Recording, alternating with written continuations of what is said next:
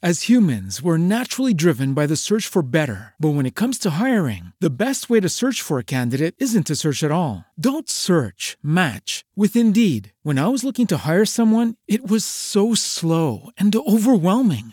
I wish I had used Indeed. If you need to hire, you need Indeed. Indeed is your matching and hiring platform with over 350 million global monthly visitors, according to Indeed data, and a matching engine that helps you find quality candidates fast. Ditch the busy work. Use Indeed for scheduling, screening, and messaging so you can connect with candidates faster. And Indeed doesn't just help you hire faster. 93% of employers agree Indeed delivers the highest quality matches compared to other job sites, according to a recent Indeed survey. And listeners of this show will get a $75 sponsored job credit to get your jobs more visibility at Indeed.com slash podcast. That's Indeed.com slash podcast. Terms and conditions apply.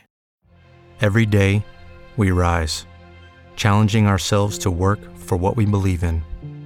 At U.S. Border Patrol, protecting our borders is more than a job, it's a calling. Agents answer the call, working together to keep our country and communities safe. If you're ready for a new mission, join U.S. Border Patrol and go beyond. Learn more at cbp.gov/careers.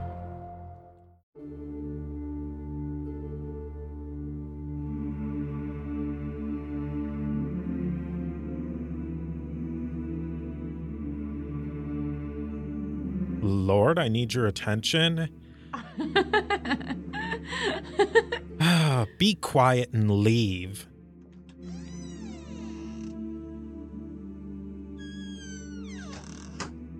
What is it, Hieronymus? Archdeacon, there's trouble at the episcopal election. Ah, what sort of trouble? I thought we had everything under control. There's rioting and chaos at the Basilica of Santa Maria. Ursinus and his followers have gained control, and events are moving quickly to their favor. We have a problem then, do we not, Hieronymus? What should we do? I am your humble secretary. I am a man of letters, not of politics. I know, I know, I have plans for your academic skills, but first I must obtain the chair of St. Peter. The people and clergy must understand fully that I, Damasus, am to be the Bishop of Rome.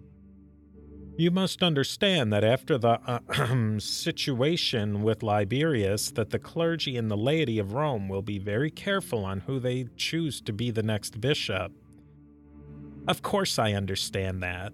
Liberius betrayed the see of St. Peter, and only our Lord will surely judge his sins. Our friend and patron Felix should have been the rightful bishop of Rome, but that fool Liberius found his way back into the see.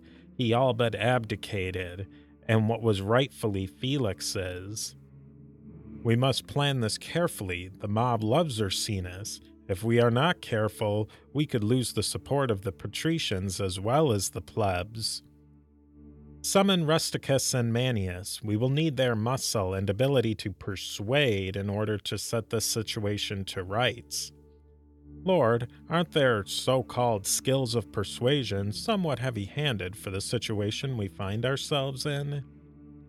If I am to be bishop of the greatest city, I must use all of the tools I have in my possession to persuade the mob that I am fit to be their shepherd.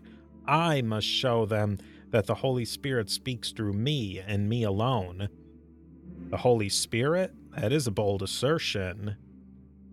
Hasn't our dear brother in Alexandria proven the most sacred position of the Holy Spirit in the Godhead?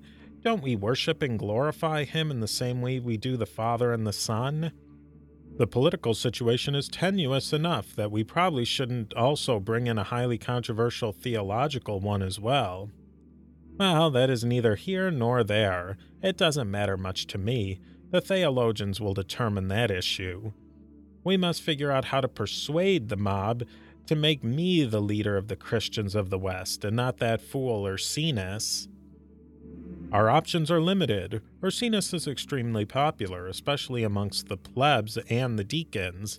I just don't know what we can do to sway opinion against him. First, I need legitimacy. When events progress, I need to be seen as the legitimate pope. For that, I need a synod of presbyters who will elect me to be pope. After that, we need to make sure Ursinus is seen to be illegitimate. That may be a bit more difficult, but I think our friends Rusticus and Manius can help us. Aren't Rusticus and Manius's methods vulgar at best? oh, poor Hieronymus. Are you sure you are ready for what's to come? Perhaps you are not cut out for the politics required for the real world. I know a number of abbas in Palestine or Egypt who would be more than happy to welcome you in, into their sketes. Lord, as much as I would love to rejoin that lifestyle, I must follow the guidance of the Holy Spirit, and the Spirit of God guides me towards your case. Ursinus will not be an easily defeated foe. We must firstly organize our friends in the Synod to get me elected. We must have that. Secondly, even if Ursinus can organize his friends to elect him, we must delegitimize his election. Even if we can't make his election illegitimate, we must make it very uncomfortable for his supporters to continue to back him. That's an excellent plan, Lord, but how do we make that happen? I believe that is where Rusticus and Manius can come in. I am told that the supporters of Ursinus will acclaim him pope in just a few days' time. His supporters will then meet at the Julian Basilica. I think that's an excellent time to show the plebeian rabble who the true leaders of this city are. First, we will get our supporters to name me Bishop of Rome. I think it will be fitting to have our synod in the Church of St. Lawrence. Then it will be time to act against that fool Ursinus and his ragged mob of supporters. Will the methods your supporters apply be harsh, my lord? I am Damasus, and I am to be Bishop of Rome. The Holy Spirit is guiding me in my decisions. If Ursinus and his followers will not bow to me and kiss my ring, then they are acting against the will of the Father. If that is their choice, then they will pay the price. Lord of mercy. Yes, indeed. Yes, indeed.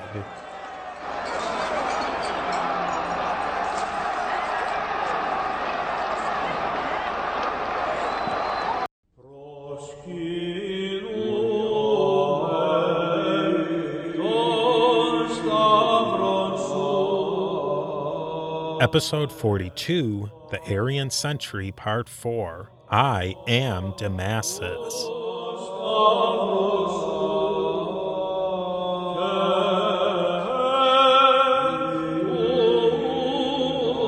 Welcome back to A to Z History Presents the History of the Papacy. I'm Steve, your host for this podcast about the history of the popes of Rome and Christian Church.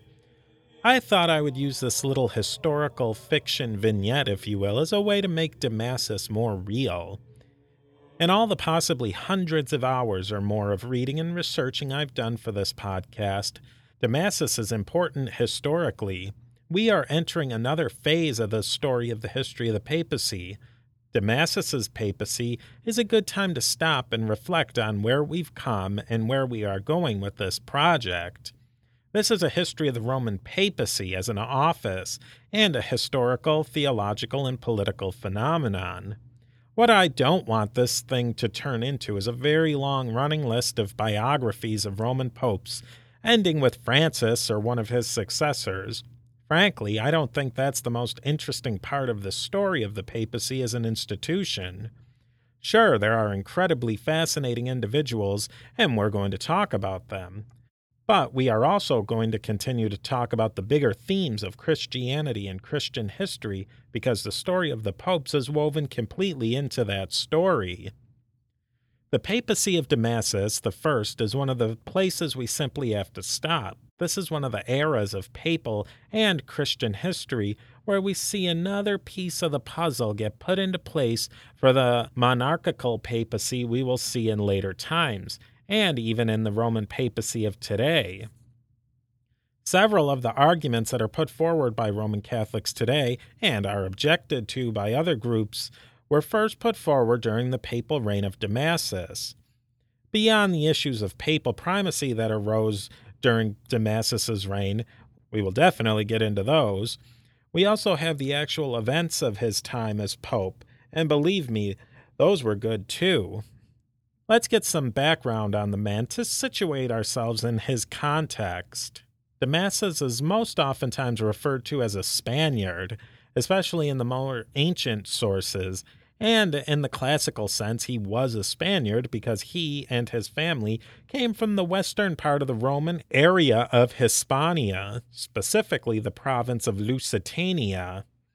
In today's terms, he was born in Idanha-a-Nova, Portugal. I mention this because while Damasus might not be technically Portuguese, besides him, there is only one other Portuguese pope, John the 21st, who would reign 1200s. That sort of surprised me. Well, this brief history of Portugal and the papacy is a shout out to my oftentimes collaborator Antonio Rodriguez. So let's get some more Portuguese popes already. Damasus and his family were of some degree of an aristocratic background.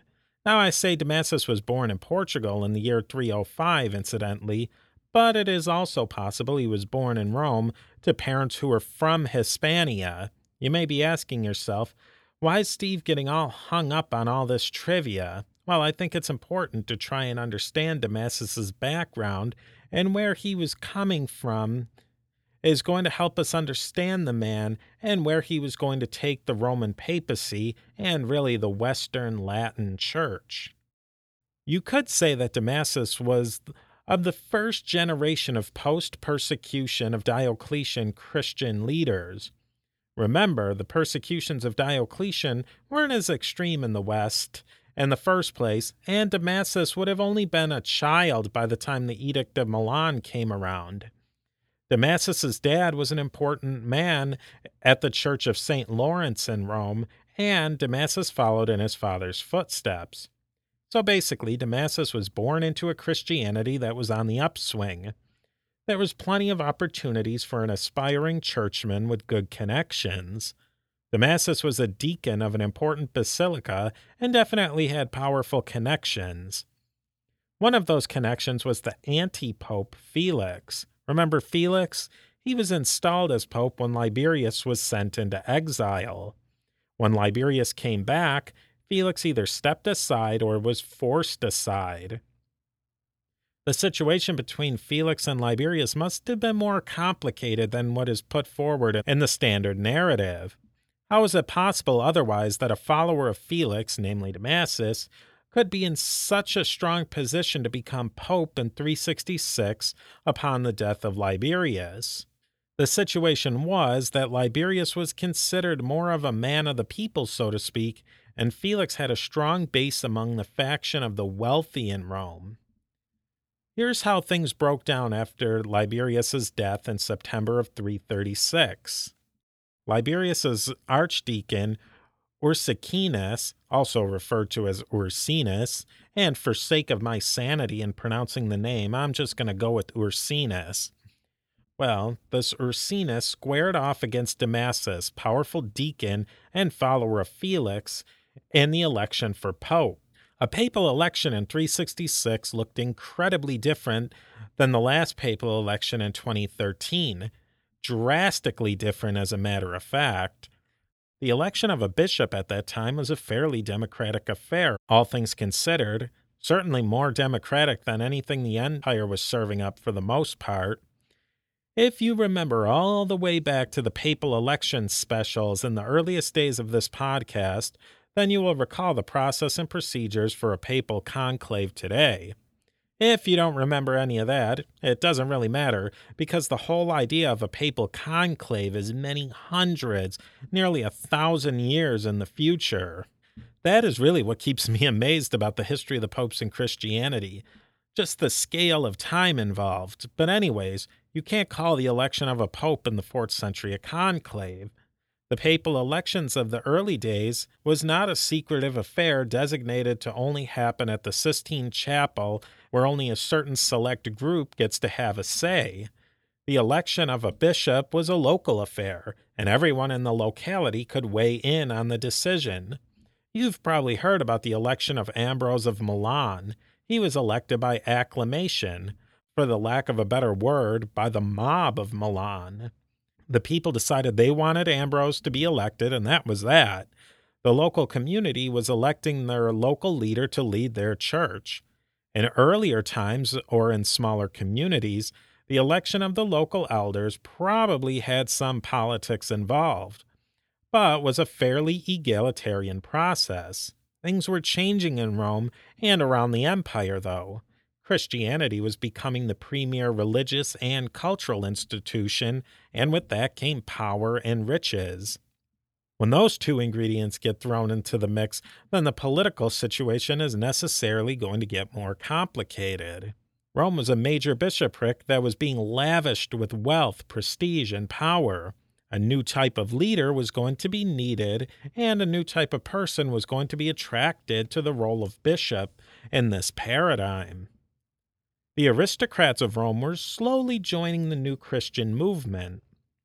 Christianity had found popularity among aristocratic women, but their husbands tended to remain more conservative and pagan in their religious outlook. Damasus worked to make Christianity more palatable to those old school pagan aristocratic men. He really wasn't converting them for the peace, love, and understanding part of Christianity. These Roman patriarchs must have seen the writing on the wall anyway. Their wives were Christian, many of the up and comers in the political world were Christian, and the government was becoming more and more Christian.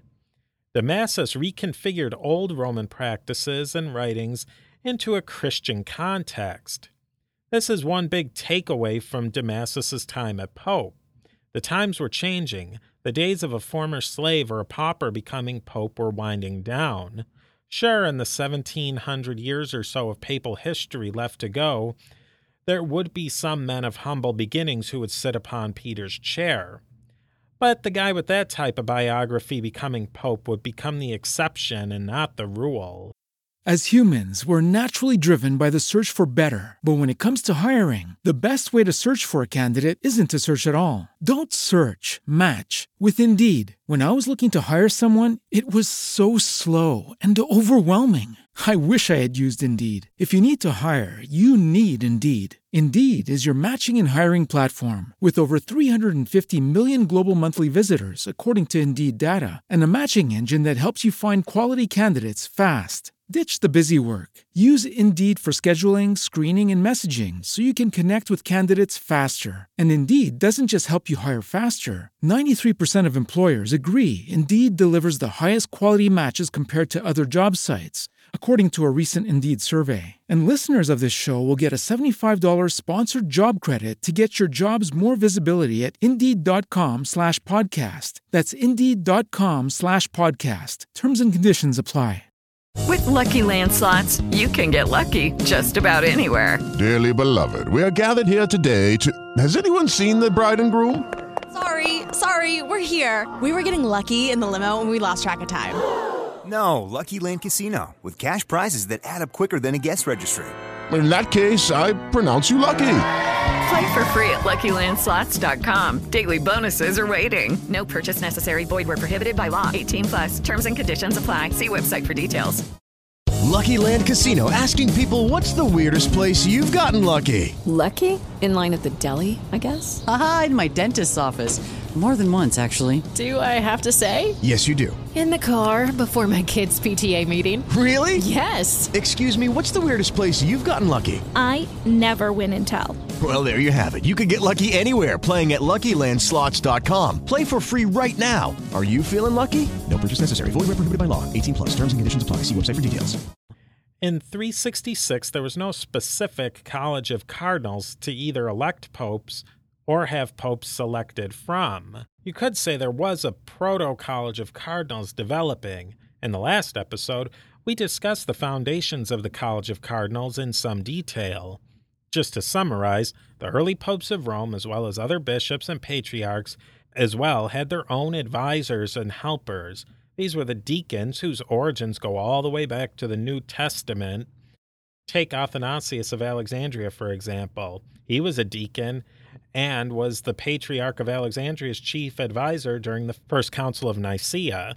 Think about it.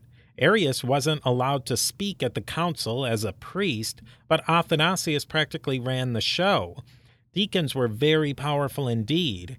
We discuss canons from the Council of Nicaea. There was a canon that deacons were not to take communion before priests because deacons were regularly overstepping their bounds liturgically. I feel we've covered all this ground before, but it bears repeating. At this time, the roles of bishop and presbyter, priest if you prefer, were still in the process of bifurcating. Initially, there really wasn't a difference between a priest or a bishop. They were both elders of the community who had apostolic succession and led the local community. If there's only one elder in a community who could lead and perform the required sacramental rites, who cares what you call him? As Christianity grew, though, there weren't quite enough elders to go around. Deacons performed the more day to day administrative duties, such as feeding the poor, maintaining the church property, preparing catechumens for reception into the church, etc. The deacons could not perform the most important liturgical roles, specifically, actually doing what was needed to be done for the central act of the religion, communion. That was reserved for the priesthood. Long story short, priests had their role in the altar, but the deacons were running the show in most other respects. Damasus and Ursinus were the deacons of powerful men, Felix and Liberius, respectively. They were the natural choices to step up into the role of Bishop of Rome. The election of Bishop of Rome after the death of Liberius was hotly contested, you might even say dirty. This is one of the papal incidents that critics of the papacy or Roman Church bring up to try and discredit the institutions of the papacy and Latin Church. If you want to look at events and institutions of later times through the lens of this election, then you might have some arguments against some later innovations of the Western Church. That sort of apologetic panegyric isn't our job here. We have to pretend we don't know how the story is going to unfold and take it for what it is in its own context. Now, before we dig into the specifics of the election of 366, it's time to take our grain of salt dose Many of the big writers of the time who wrote about the events were completely in the bag for Damasus. Rufinus, Sozomen, and especially Jerome. I say especially Jerome because Jerome was a close confidant as well as secretary for Damasus and completed some important projects for him at times during his papacy. I set the brief dramatization in the beginning of the episode in the time right before the events that were going to happen during the election of Pope in 366. The person who I referred to as Hieronymus was Jerome. I took that license since Jerome is the Latinization of his original Greek name, Hieronymus. I also took some license with the timing, as Jerome wasn't first recorded to have worked for Damasus until several years later. The point being, none of these writers were going to put one drop of ink to parchment that was going to go against Damasus. That's where we get to read between the lines and make some conjectures as to what Ursinus and his camp's perspective was on the issues. A record of Ursinus's take on the situation does come down to us, though. How this all got started really happened before Liberius was even cold. Ursinus and Damasus rushed to get themselves elected as pope. Ursinus may have gotten elected just a bit earlier than Damasus, according to Ursinus's supporters, but this was all within less than a week of Liberius's passing on. Damasus's supporters naturally say he was elected first, but more importantly, Ursinus was definitely able to get himself ordained as Bishop of Rome first. Since being elected wasn't enough, he still needed to get ordained. Damasus was in turn ordained by his supporting bishops very soon after. The two camps held headquarters at different important churches. Roman Catholic sources kind of skim over the whole election thing.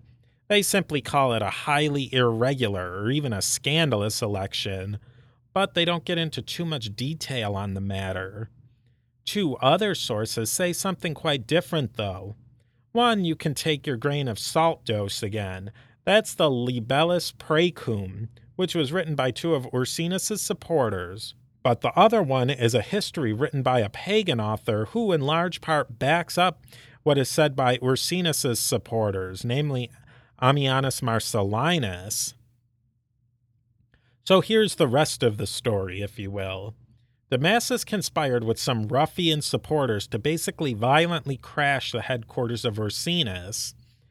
These Roman toughs didn't just rough up Ursinus' supporters a little bit to scare him off. No, not in the least bit. They killed 137 followers of Ursinus when they stormed his basilica. Let me repeat that little detail. The supporters of Damasus raided his rival's camp and killed 137 people, Christians. Damasus then bribed various secular Roman officials and took over the Lateran Basilica, then, as it is now, the cathedral seat of the bishopric of Rome. Marcellinus has some good quotes about this incident. Marcellinus essentially says he gets why people would go to such ends to become Pope of Rome. The position, even at this early time, had become fabulously wealthy, almost to the level of emperors. That is what the office of the Pope of Rome had become. Ambitious men were going to fight to become Pope of Rome, and that type of character wasn't going to be the humble ascetic type. Marcellinus even says that maybe Damasus and Ursinus should try to act more akin to the simple country bishop, you know, in a Christian way, not as some usurping Roman general. The text of Marcellinus is easy to get a hold of, so if you have a chance, I would definitely suggest reading that passage. Don't get the idea Ursinus was a babe in the woods here. He was as ambitious, conspiratorial, and conniving as Damasus, but he was slightly outplayed and lost. Damasus persuaded the secular powers that be to banish Ursinus from Rome. Ursinus would go around the western end of the empire stirring up trouble for Damasus wherever and whenever he could and Damasus appears to have persecuted Ursinus and his group whenever and wherever he could. Sources put Ursinus in Milan, where he fought against Ambrose of Milan. They accused Ursinus of allying himself with the local Arians. I think personally you could take it or leave it that Ursinus was an Arian, or somehow got himself tied to the Arian party in Milan. Maybe Ursinus and the Arians found some common political ground to fight the Orthodox, and they may have formed some sort of alliance. It is also possible that Ursinus was just getting tired with the old Arian brush, piling on a few more demerits on the man by Damasus's apologists. Not to leave Ursinus's story hanging, he will always be in the background and even cause some problems for Damasus's successors. We've taken a good chunk of an entire episode to just discuss the first week or so of Damasus's papacy.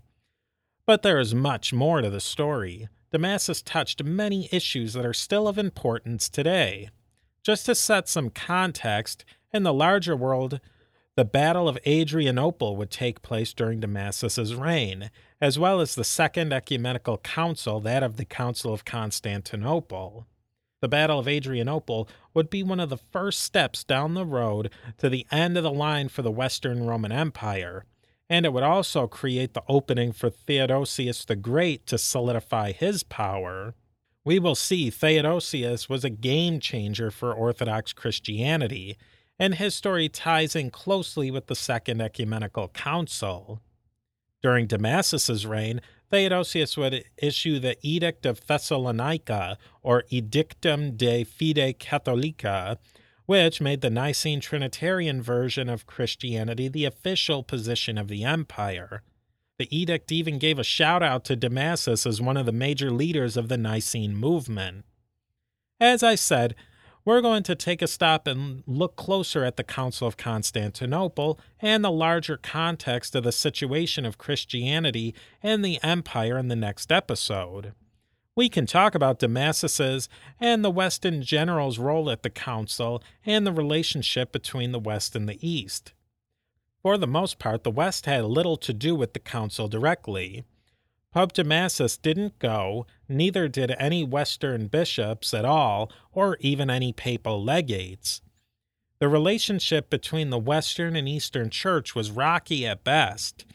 Damasus began to call Rome the Apostolic See, saying that Rome had special authority in the Church. What that authority was exactly and precisely was an evolving thing. Even in Damasus's day and earlier, Rome believed it had a special place in the church in relation to the other bishops, not only in the West, but also among the bishops of all the whole world. Damasus referred to bishops in the East and even fellow patriarchs as his sons, not as was customary as brother. As you may expect, the bishops in the East did not agree with this proposal. Put yourself in the Eastern bishop's position. Many of these bishops led large Christian communities that were just as apostolic as Rome, and now Rome is calling them son, not brother, like Rome is somehow the spiritual father to them. Let's watch as that rift between East and West opens up even more. What Damasus was saying with his apostolic see verbiage is that the power of the Bishop of Rome came straight up from the apostles in the Bible, in other words, from Jesus slash God. You know, Matthew 16, 18, and all that. You can throw out all that idea about the bishops of larger city communities becoming more powerful than the bishops of smaller communities inside of their administrative district, according to Damasus and his followers. Rome was not seat to the most powerful bishop in the West and even the world because of a tradition of Rome being the capital of the Roman world. Not at all. This authority came right from God and the scriptures, not tradition or man. The popes of Rome and the bishops of the West are not going to like one bit that the bishop of Constantinople is going to be raised to the role of patriarch right underneath and really almost at the side of the Bishop of Rome at the Council of Constantinople in 381. All of this speaks to a major administrative difference between West and East. In the East, bishops were generally more independent from each other, especially the major patriarchates. The bishops of Antioch, Jerusalem, and Alexandria were secure inside of their geographic areas of administration. Things were different in the West. There weren't individual patriarchates that went back to the apostles like the East, just Rome. The Bishop of Rome was patriarch of the entire West, and the bishops of the West, even the highest ranking bishops, had a history of deferring to Rome for decisions, even when opportunities arose for bishops to grab power at the expense of the Pope. They didn't take it. Cyprian of Carthage had one such opportunity, and instead of usurping power, deplored the Pope to act. More contemporary to Damasus, Ambrose of Milan, a very powerful bishop, as we will see, famously defended papal power. Damasus never really successfully wielded much political power on the international stage, though. He tried to get Arian Auxentius of Milan booted out of his bishopric of Milan with no success. Ambrose of Milan could have easily set himself up as a separate power base, but he didn't. Damasus was more successful accumulating secular political power in Rome. The bishop of Rome under Damasus became much more senatorial, even imperial in its dress and opulence. That is certainly going to be a theme as we move forward. In keeping with that change in level of wealth and political power, Damasus set the Pope up to be a great supporter of the arts and learning. With all of the other stories and narrative lines with Damasus, this is going to seem like an unimportant postscript, but it's not in the least bit. Probably the most important thing Damasus did in this realm of commissioning important cultural works was having the Bible translated into Latin by Jerome. The Bible had been translated into Latin in bits and pieces before Jerome, but the new version translated by Jerome was a huge undertaking. Jerome's translation, known as the Vulgate, is to this day, with a few recent revisions, the Bible used by Roman Catholics and the basis for the translations of the various Western European vernacular languages. At this time, though, in the fourth century, there was no official canon of Scripture. The canon wouldn't be officially set by the church until the middle of the 1500s. Damasus also really built up the veneration of the martyrs, former popes, and important Christian sites around Rome. He commissioned the rebuilding of many important churches and sites, as well as adding inscriptions that would be placed to record the lives of important Christians. He is known as the patron saint of archaeologists for this work. Damasus's reign also marked the point where many of the old pagan institutions were finally completely suppressed. We can definitely rank the papacy of Damasus as one of the major and most important papacies of all time. Thank you very much for joining us on this tour of the history of the Roman popes and Christian church. The History of the Papacy podcast is a proud member of the HistoryPodcasters.com network. Definitely take time to listen to the latest history collage from the HistoryPodcasters.com. It was fun participating in the latest topic of the history of alcohol. If you would like to get in contact to share your thoughts, ask questions, or anything else, you can email me at steve at a T O Z historypage.com. If you go to the website, you can find links to all the social media, Facebook, Twitter, etc. There is a button there to donate as well. If you donate any dollar amount, you'll receive a special bonus track as a thank you. Thank you very much for listening, and I look forward to seeing you on our next stop on our trip through the history of the Roman popes and Christian church.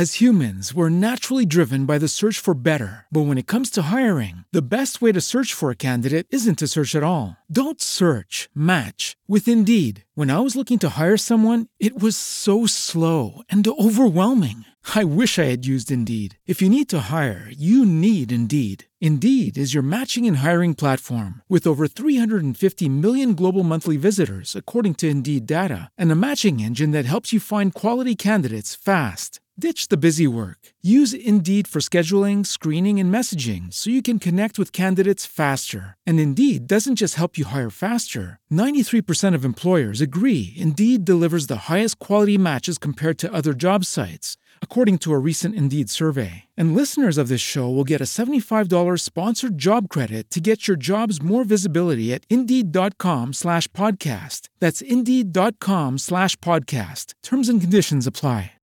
With Lucky Land slots, you can get lucky just about anywhere. Dearly beloved, we are gathered here today to. Has anyone seen the bride and groom? Sorry, sorry, we're here. We were getting lucky in the limo and we lost track of time. No, Lucky Land Casino, with cash prizes that add up quicker than a guest registry. In that case, I pronounce you lucky. Play for free at LuckyLandSlots.com. Daily bonuses are waiting. No purchase necessary. Void where prohibited by law. 18 plus. Terms and conditions apply. See website for details.